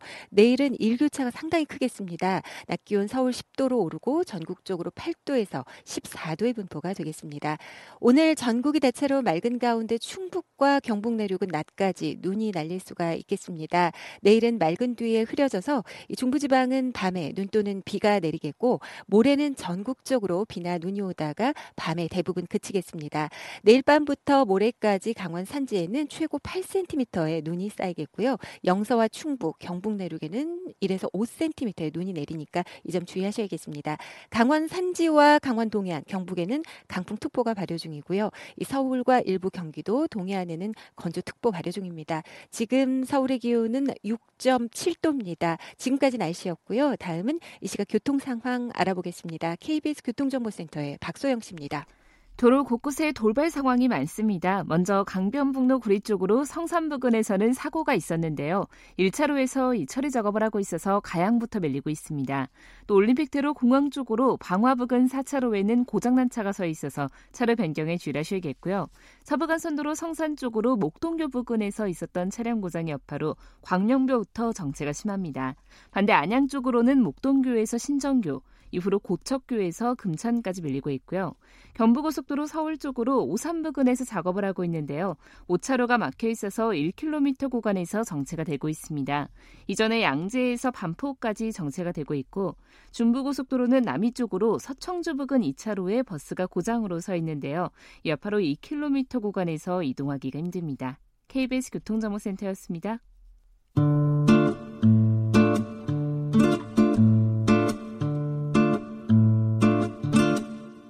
오태훈의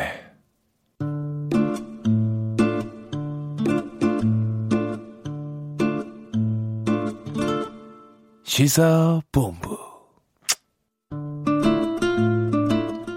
1시 32분 지나고 있습니다. 주간 정치권 비평하는 시간이죠. 이승원의 정가 이슈 시사평론가 이승원 씨 자리하셨습니다. 어서 오세요. 네, 안녕하세요. 예. 아세안 3개국 순방 중인 문재인 대통령 어, 바른미래당 손학규 대표가 제안을 한 미세먼지 해결을 위한 범국가적 기구 구성을 적극 수용하라 이런 지시를 내렸어요. 네, 현지에서 이런 지시를 내렸기 때문에 굉장히 급박하게 어, 결정이 어, 됐다고 보시면 될 것 같습니다. 일단 아, 브루나이 현지에서 지난 12일 문 대통령은 김수현 정책실장으로부터 이 네. 미세먼지 관련해서 대책을 보고받았습니다.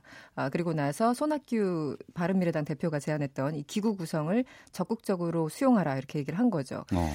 아, 손학규 대표가 이 제안을 한 건 지난 8일이었어요. 네. 음, 당시 최고위원회였는데 이 중국 등 주변국과 함께 초국가적인 기구를 만들 것을 제안한다면서 반기문 전 사무총장을 위원장으로 하자 음. 이렇게 공개적으로 추천을 한 겁니다. 네. 아, 그래서 이제 그 이유는 이런 거예요. 손 대표가 밝히기는 이 반기문 전 총장 같은 경우는 2015년에 파리 기후 협정을 성사시키지 않았습니까? 그래서 이제 국제적인 경험을 갖고 있고 국내적으로는 진보, 보수 모두의 신망을 받는 분이다. 그렇기 때문에 적임자다 이렇게 추천을 한 겁니다. 어. 아, 관련해서 어제 김의겸 대변인이 관련 소식을 전하면서 서면 브리핑이 있었는데요. 일단 청와대는 반기문 전 총장에게 이 기구를 이끌어줄 수 있는지 확인하고 있다. 아, 그리고 기존에 미세먼지 특별위원회가 있었는데 앞으로 새로 구성될 이 범국가적 기구와는 어떻게 관계를 설정할지 함께 검토하기로 했다. 여기까지가 아, 청와대가 어제 밝힌 내용입니다. 네. 어, 관련해서 문 대통령은 브루나이에서 2박 3일간 일정을 마무리했고요. 지금은 두 번째 이 순방국인 말레이시아에서 외교 일정을 소화하고 있습니다. 어. 네. 야당 대표의 제안을 대통령이 수용한 거 아니겠어요? 전격적으로 수용한 거니까 일단 모양새가 좋죠. 어. 네네. 그래서 손학규 대표도 고맙다, 어, 환영한다 이런 입장을 밝혔어요. 네. 반기문 전 유엔 총장은 아직 이 수락 여부는 밝혀지지 아직은 않았고요. 예, 그 보도에 나온 게 아직은 없습니다. 아, 네, 알겠습니다. 굉장히 궁금하네요. 사실은 이걸 억셉을 할지 수용을 할지 말지. 그러니까요. 네, 네. 예. 어, 그리고 오늘 오전에 국회에서는 미세먼지를 사회 재난으로 규정한 법안 통과시켰어요, 또. 그렇습니다. 사실 그 지난주에 이 더불어민주당과 자유한국당, 바른미래당 등 그 여야 3당 교섭단체가 만나서 정말 유일하게 초당적으로 합의한 게 바로 이거였어요. 네. 미세먼지 해결해서 관련법을 한꺼번에 통과시키자. 바로 음. 그날이 오늘이었고 네. 실제 현실화가 됐습니다. 일단 미세먼지가 사회 재난에 포함되고요. 앞으로 일반인들도 그 LPG라고 하죠. 액화 석유가스 차량을 살 수 있도록 하는 그런 법안들이 오늘 아, 본회, 본회의를 통과한 겁니다. 네. 어, 8개가 법안이 통과가 됐는데 대표적인 것만 말씀드리면 일단 그 안전관리 기본법이라는 게 있는데요. 이 미세먼지를 사회 재난에 포함시켰어요. 예. 아, 그래서 이렇게 재난으로 지정이 되면은 문제 해결을 위해서 예비비 등 국가 예산을 투입할 수 있습니다. 음, 굉장히- 예산을 투입할 수 네, 있다. 그게 가장 큰 변화고요. 예. 그동안 아시겠지만 LPG 차량을 아무나 다 구할 수가 없었어요. 예, 예, 맞습니다. 네, 택시나 렌터카나 뭐 장애인, 장애인, 등 네, 예. 일부분만 허용이 됐었는데 이제 이제 오늘 개정안이 바뀌면서 어, 일반인에게도 확대 보급되는 그런 내용입니다. 뭐 아시겠지만 LPG 같은 경우는 경유나 휘발유보다는 미세먼지 배출량이 확실히 적기 때문에 어, 이게 도입된 거에 대해서 환영한다는 입장이 분명히 있고요. 어, 세 번째는 학교 보건법 개정안도 함께 처리했는데요. 이거는 이제 각급 학교 교실에 미세먼지 측정기 그리고 공기 정화기 설치를 의무화하는 겁니다. 네. 부모님들은 굉장히 반길 수밖에 없는 그런 내용들인데 왜 이제야 됐는지 뭐 늦- 너무 늦은 거 아니냐 뭐 이렇게 얘기하시는 분들 있어요. 어쨌든 관련해서 8개 법안이 오늘 통과된 그런 상황입니다. 오늘이 3월 13일인데 올해 2019년 이후에 첫 본회의 통과 아니에요, 이게? 맞습니다. 그 3월에 임시국회가 처음으로 열리고 있고 본회의가 오늘 처음이에요. 도대체 어. 우리 세금은 어디로 가는 건지 알 수가 없습니다. 네. 알겠습니다. 아, 어제였습니다. 교섭단체 대표 연설에서 음. 자유한국당 나경원 대표, 문재인 대통령은 김정은 수석 대변인 여기에 대한 발언 같고 지금 국회는 또 이런 상황에서 또 냉각으로 치닫지 않을까 걱정이 되는데 네. 오늘도 좀 분위기 어때요? 오늘은? 분위기가 싸합니다. 굉장히 안 좋습니다. 일단 더불어민주당과 한국당은 계속 이제 강대강으로 서로 맞불 작전을 하고 있는데요. 네. 일단 민주당은 나경원 원내대표를 국회 윤리특별위원회에 제소하겠다 이러면서 맹 비난을 이어가고 있고 여기에 반해서 한국당은 좌파 전체주의다 그리고 홍영표 원내대표도 함께 뭐 윤리위에 제소하겠다 또 이런 입장을 밝히고 있어요. 어. 일단 더불어민주당 입장 먼저 소개를 해드리면 이해찬 대표는 이런 얘기를 합니다. 이 대통령과 국민을 모독하는 발언을 보면서 자포자기하는 발언이구나 이런 느낌을 받았다 이렇게 얘기를 했고요. 홍영표 원내대표는 어, 나경원 원내대표 발언은 극우 전, 정치, 혐오의 정치이자 목리라면서 어, 발언을 철회하고 사과하지 않으면 윤리위에 제소하겠다 이렇게 입장을 밝혔어요. 그리고 뭐 민주당 일부에서는 너무 격앙된 나머지 의원직을 사퇴해야 된다 이런 요구도 나오는 게 사실입니다. 어, 바른미래당 손학규 대표도 오늘 언급이 있었는데요. 어쨌든 원내대표는 연설을 할 때 이 품격의 어, 언어의 품격을 갖춰야 되는데 어제 발언은 정치적인 금도를 넘었다 이렇게 지적을 했고요. 네. 동시에 손학규 대표는 민주당도 비판을 했어요. 음, 민주당이 좀 거세게 항의하지 않았습니까? 거기에 대해서 아, 민주당의 반응은 도저히 지켜볼 수 없을 정도로 한심했다 이렇게 싸잡아서 비판하는 그런 상황입니다. 자유한국당은 더불어민주당 홍영표 원내대표를 윤리위에 제소하겠다는 입장이라고요? 네. 어, 이유가 있어야 될 거잖아요. 그 이유가 어, 어제 나경원 교섭단체 그 대표 연설을 할때 이제 중단됐잖아요. 한 예, 20, 예. 여분간 예. 음, 중단이 됐는데 그것을 이제 주, 도적으로 방해했다라는 이유로 아, 교섭단체 제소를 대표 연설을 방해했다는 방해했다. 네, 이유로. 그런 겁니다. 뭐 맞불 작전이다 이런 표현이 나오고 있는데요. 오늘 뭐 그 자유한국당 의원들의 발언도 굉장히 수위가 높았습니다. 한선교 사무총장은요. 어, 한국당은 제1야당 대표의 연설을 제일 먼저 방해하기 시작한 홍영표 원내대표를 윤리위에 제소해야 된다 이렇게 포문을 열었고요. 네. 어, 어제 국회 본회의 장면은 청와대 심부름센터 역할을 하면서 오만과 독선으로 가득한 민주당의 민낯이다 이렇게 주장을 했습니다. 또 정용기 정책위의장은 좌파 전체주의 모습이었다 이렇게 비판을 하기도 하면서 네. 지금 날선 발언을 이어가고 있는데 이게 조금 그 지속이 될 것 같다라는 예감이 듭니다. 지금 현재로서는. 네. 어. 참 3월 국회 어렵게 열렸지만 전망은 지금 밝지 않은 것 같고 지금 나경원 원내대표 발언 이전부터 패스트 트랙을 놓고 한국당이 상당히 좀 반발하고 있는 상황이잖아요. 그렇습니다. 굳이 이제 어제 나경원 원내대표 발언이 안 나왔더라도 굉장히 좀 어려운 시작이었습니다. 3월 국회 임시국회 자체가 일단 한국당을 제외하고 여야 사당이 이 선거제 개혁과 함께 어, 개혁 입법을 패스트 트랙에 가, 같이 처리한다 이렇게 방침을 세우지 않았습니까? 네. 아, 여기에 대해서 한국당은 의원 총사퇴까지 언급을 하면서 강력하게 반발해 왔습니다. 아, 오늘 그 교섭단체 대표 연설에는 김관영 원내대표가 나섰는데요. 이런 얘기를 합니다.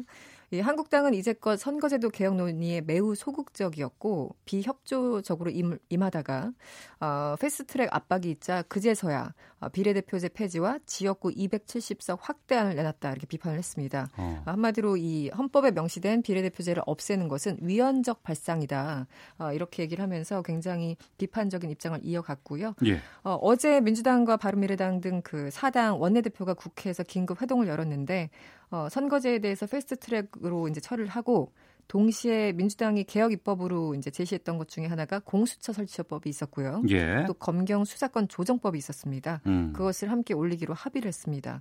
여기에 민주평화당이 5.18 왜곡 처벌법을 같이 올리자고 해서 여기까지는 뭐 잠정적으로 합의가 된 상황 같습니다. 네.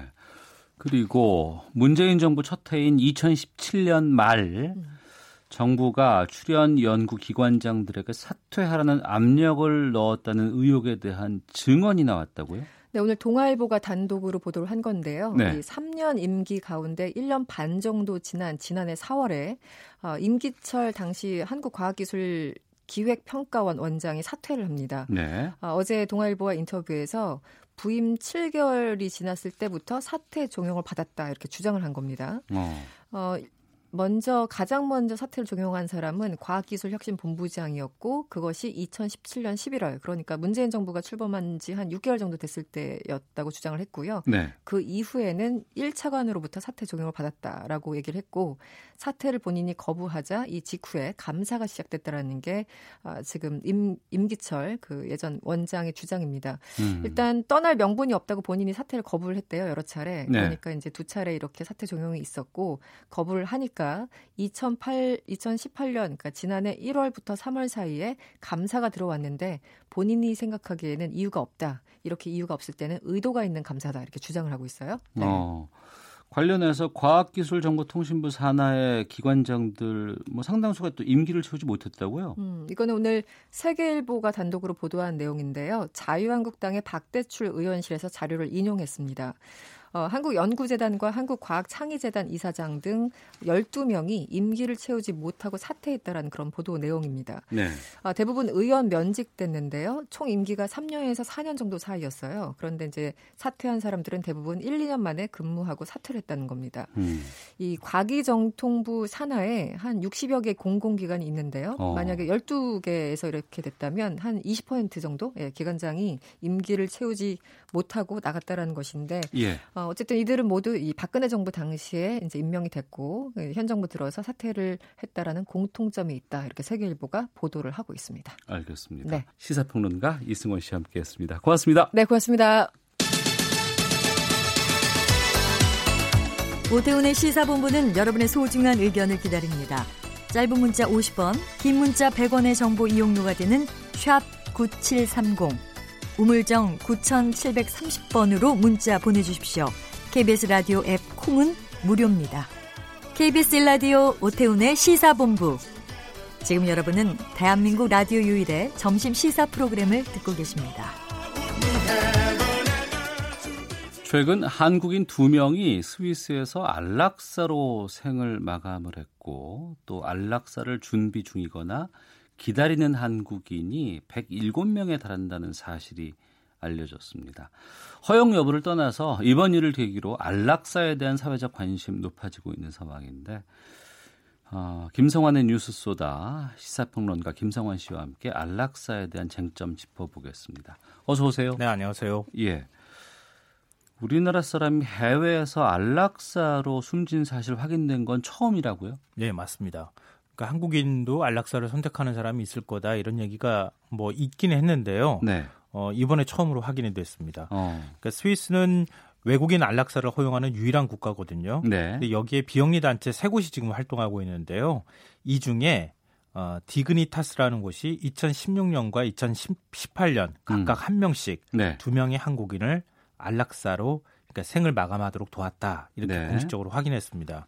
이 외에도 나머지 두 곳의 기관에도 한국인이 회원으로 107명이 가입한 사실이 지금 알려지기도 했습니다. 어, 신원이라든가 아니면 안락사를 선택한 이유 같은 것들은 공개되지 않았어요? 원래 이제 이런 거는 개인 프라이버시 문제잖아요. 개인 정보고. 예, 예. 철저히 이제 공개를 하지 않고 있는데요. 어. 그러니까 서울신문이 마침 한국인의 존엄한 죽음이라고 하는 기획 취재를 하고 있었다 그래요. 예. 그래서 이 취재 기자들이 어떤 사람이 이런 안락사를 선택했을까 이렇게 취재를 하는 도중에 이 안락사를 선택한 한국인과 스위스까지 동행했던 친구를 접촉할 수가 있었습니다. 어. 그래서 그 친구를 통해서 얘기를 들었는데요. 예. 안락사를 선택했던 한국인은 공무원 생활을 했던 40대였고요. 음. 암으로 시한부 판정을 받았다고 합니다. 음. 근데 어느 날 친구가 이제 전화를 해서 음. 삶을 평화롭게 마감하고 싶다 이런 얘기를 꺼냈습니다. 네. 한달 뒤에 스위스행 비행기에 함께 타고 이제 간 거죠. 네.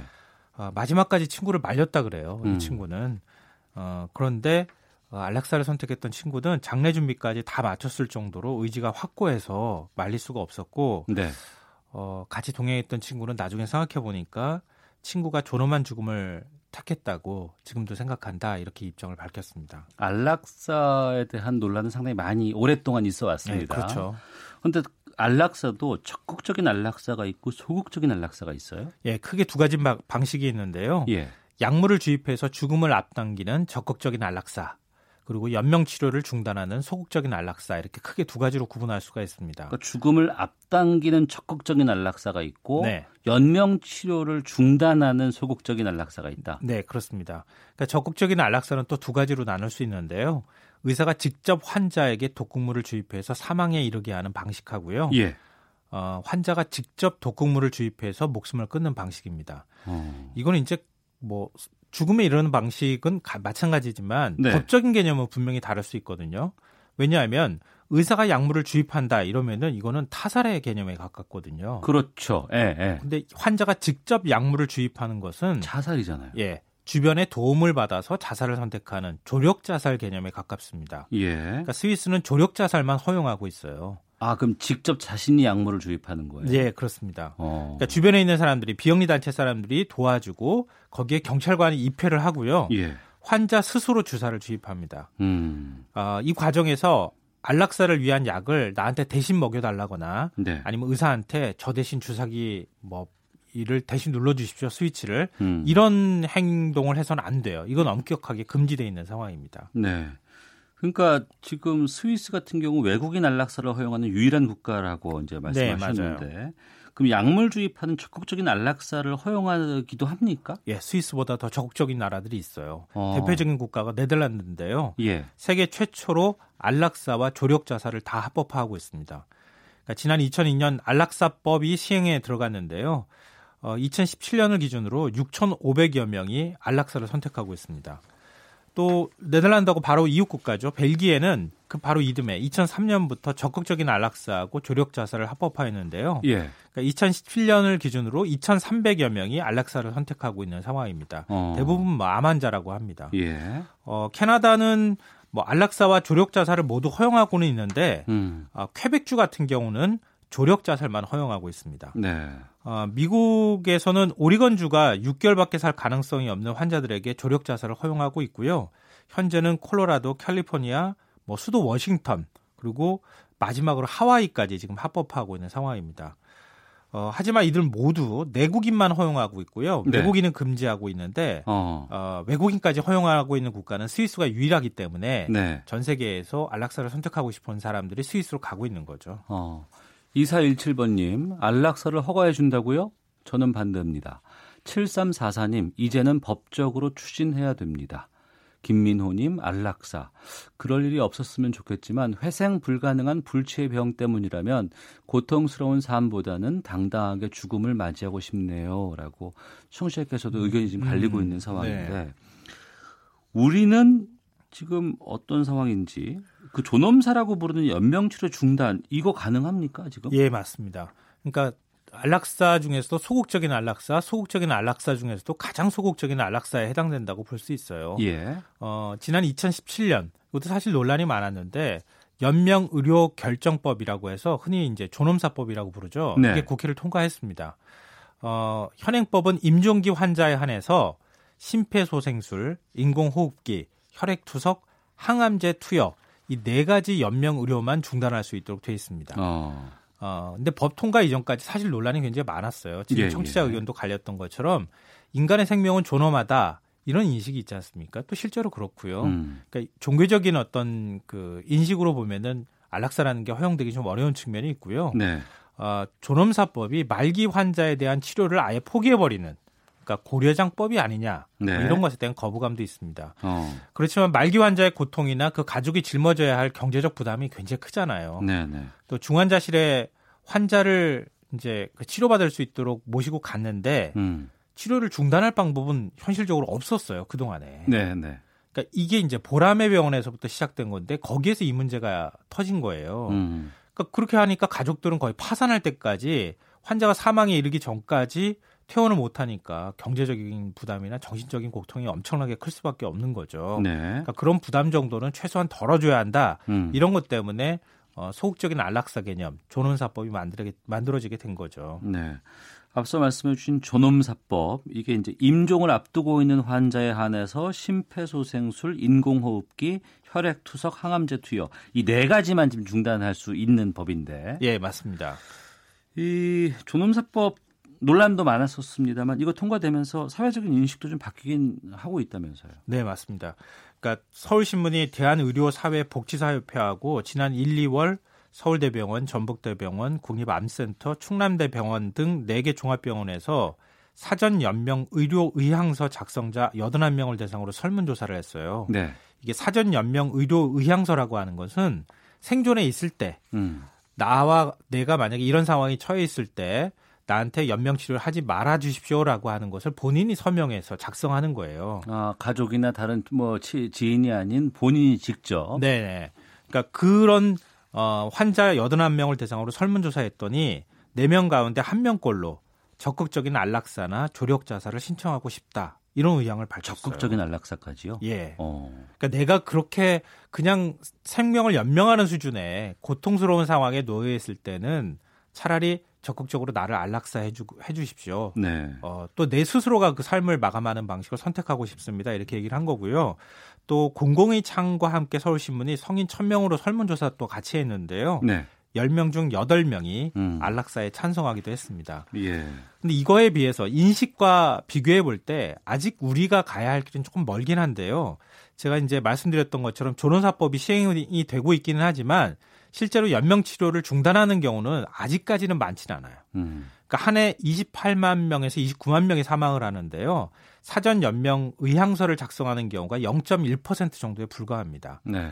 근데 실제로 연명 치료를 하게 되는 경우, 그러니까 연명 치료를 중단하게 되는 경우에는 음. 어, 이 19세 이상 배우자나 직계 좀비속 전원의 서명이 이전까지는 지금 필요한 현재까지는 필요한 상황이거든요. 네. 이렇게 해서 연명 치료를 중단하는 경우가 작년 2월부터 법이 시행됐는데 3만 5천 명 정도가 됩니다. 음. 그러니까 의향서를 작성하지 않아도 가족들이 결정으로 인해서 연명 치료를 중단하는 경우가 그 정도 된다 이렇게 보시면 될 것 같고요. 연명 의료 의향서를 어, 작성한 경우가 11만 4천 명 정도가 됩니다. 네. 근데 이게 또 너무 이 직계 좀비속까지 다 서명이 필요하려면은 반대하는 사람이 한 명만 있어도 연명 치료 중단할 수 없잖아요. 너무 엄격하다. 음. 그래서 이달 28일부터는 이 법이 개정이 돼서 손자하고 손녀의 동의는 필요 없도록 조건을 조금 완화한 상황입니다. 네. 지금 이 내용과 관련해서 청취자께서도 많은 의견 보내주고 계시는데요. 많이 갈리고 있습니다. 올드 피터팬님, 존엄하게 죽을 수 있는 자유도 주어야 한다고 생각합니다. 0322님, 존엄한 죽음이요. 막상 그 순간이 닥치면 마지막 순간까지 놓치고 싶지 않은 게 생명의 본능입니다. 멋있어 보인다고 좋은 건 아닙니다. 러비님, 합법화 추진 저는 찬성합니다. 시한부에는 존엄한 죽음이 필요합니다. 라고 의견 보내주셨고요. 진원섭님께서는 지난 8월 아버지가 폐암으로 돌아가셨는데 호스피스 병동으로 옮긴 그날 돌아가셨어요. 계속 숨이 막히면서 괴로워하셨죠. 허영도 괜찮다 생각하지만 한편으론 조심스럽기도 합니다. 라고 사연도 보내주셨는데요. 글쎄요, 이거 참, 뭐, 이게 음. 맞다 틀리다, 옳다 그르다 얘기할 수 있는 범위를 좀 넘어서는 음. 부분이라서 참 이게 어려운 부분이에요. 그러니까 사실 우리나라의 어떤 인식으로 볼 때는 안락사까지 적극적 안락사까지 허용하기에는 아직 좀 시기가 빠르다 이런 예. 의견이 대체적인데요. 아, 다만 이제 존엄사 논쟁이 시작된 지 한 20년 만에 지금 법제화가 된 거거든요. 음. 앞서 말씀드렸던 것처럼 연명 치료를 중단하는 법이 어, 한 90년대 후반부터 이걸 도입하자 말자 얘기 나오기 시작했는데 예. 어, 2018년에 겨우 시작이 됐, 그, 시행에 들어갔거든요. 음. 그런 것처럼 안락사 문제도 이제 우리가 사회적인 논쟁으로 서서히 논의를 하기는 시작할 때가 되지 않았나 이런 생각이 듭니다. 네. 어, 사실은 저도 이제 부모님 중에 한 분을 어, 이 돌아가실 때까지 본 상황이기도 하지만 또 네. 중환자실에 계시다가 돌아가셨거든요. 예. 어떻게 죽음을 맞이해야 될 것인가 이거 굉장히 어려운 문제지만 우리가 또 직면한 문제이기도 하거든요. 음. 한 번쯤 고민해 볼 필요가 있기 때문에 화두를 던지는 것인데요. 서구의 안락사를 허용하는 국가에서도 찬반 논란은 있습니다. 네. 예를 들면 어, 찬성하는 쪽에서는 존엄하게 죽을 권리도 인정해야 된다. 음. 그러니까 프랑스 여류 작가죠 사강이 나는 나를 파괴할 권리가 있다 이렇게 얘기를 하는 거죠. 아, 그 하기도 했었거든요. 예. 그러니까 인간의 기본권 중에 나의 생명을 결정할 수 있는 건 그 오직 자신에게 있는 것이다. 어. 아, 그렇기 때문에 안락사를 허용해야 된다 이런 주장이 있고요. 예. 하지만 반대하는 쪽에서는 이 미끄러운 경사면이라고 하는 논리를 얘기해요. 미끄러운 경사면. 네.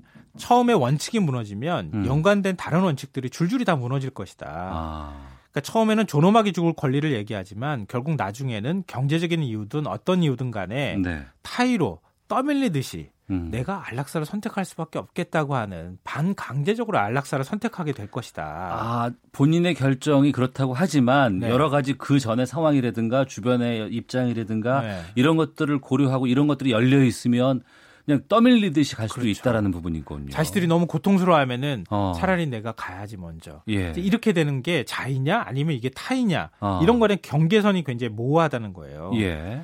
그- 그러니까 이런 찬반 논란은 앞으로 계속될 수밖에 없는데요. 음. 그러니까 이런 문제를 떠나서 우리가 이미 어, 연명 치료를 중단할 수 있는 존엄사법은 시행하고 있기 때문에 임종을 앞둔 환자들의 고통을 어떻게 덜어줄 것이냐, 또 가족들의 돌봄 부담 이게 사회적으로 어디까지 지금 같이 져줄 것이냐, 뭐 호스피스 문제도 마찬가지고요. 예. 또 경제적 부담을 어떻게 덜어줄 것이냐 이런 제도적인 뒷받침을 해줄 부분에 대해서는 계속 좀 보완을 해나갈 필요는 있어 보입니다. 알겠습니다.